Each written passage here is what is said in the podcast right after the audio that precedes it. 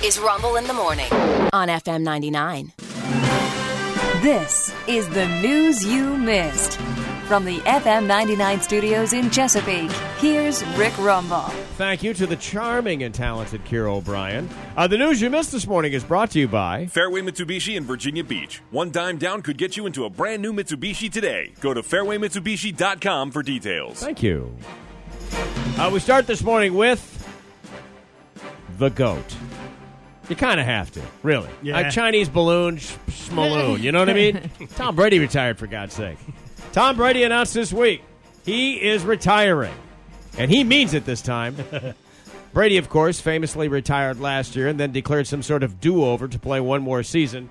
Uh, now, as the career leader in passing yards, playoff wins, Super Bowls, and so many other things, it's generally agreed that Brady leaves the game as the greatest quarterback in the history of football.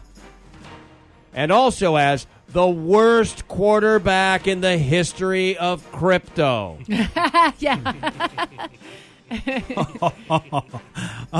It's true. It's true. He is. Yes. He's the worst quarterback in the history of cryptocurrency. He did commercials for that now failed Yep. venture. And lost Uh, millions FTX and millions. or whatever it is. yeah. Yeah, yeah. Some would say he played the extra season just to offset those losses. Some might say.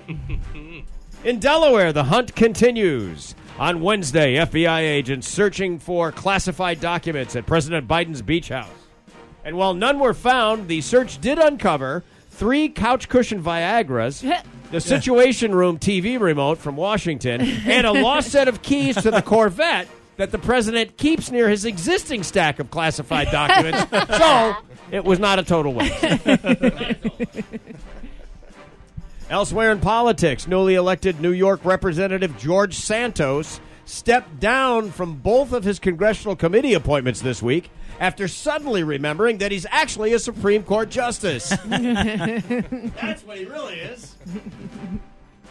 Out yesterday, a consumer alert and warning for anyone who is trying out the artificial intelligence chatbot ChatGPT. Yeah. Several people have reported minor injuries after accidentally landing on the website ChatCBT, Uh, oh, yeah. where a stern-looking Matrix Grusha tells you in great detail which direction to twist them and how many times. Very bad. yeah, that's a big mistake. Grusha demands. yes.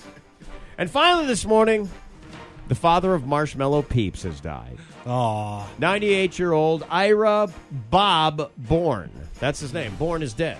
Kind of weird. Uh, he mechanized the peep making process, pumping out five and a half million peeps every day. wow. This took it. It used to be a handmade business. They could make maybe 27 peeps in a day. Wow. Five and a half million. Genius, yeah. Legend. Uh, the family says he will be laid to rest in a basket filled with Easter grass, but only after someone finds out where the Easter bunny has hidden him. Follow your nose. That's what I said. I think he's over there. Every week, stories of all kinds make up the news, and so does this guy. For the news you missed on FM 99, I'm Rick Rumble.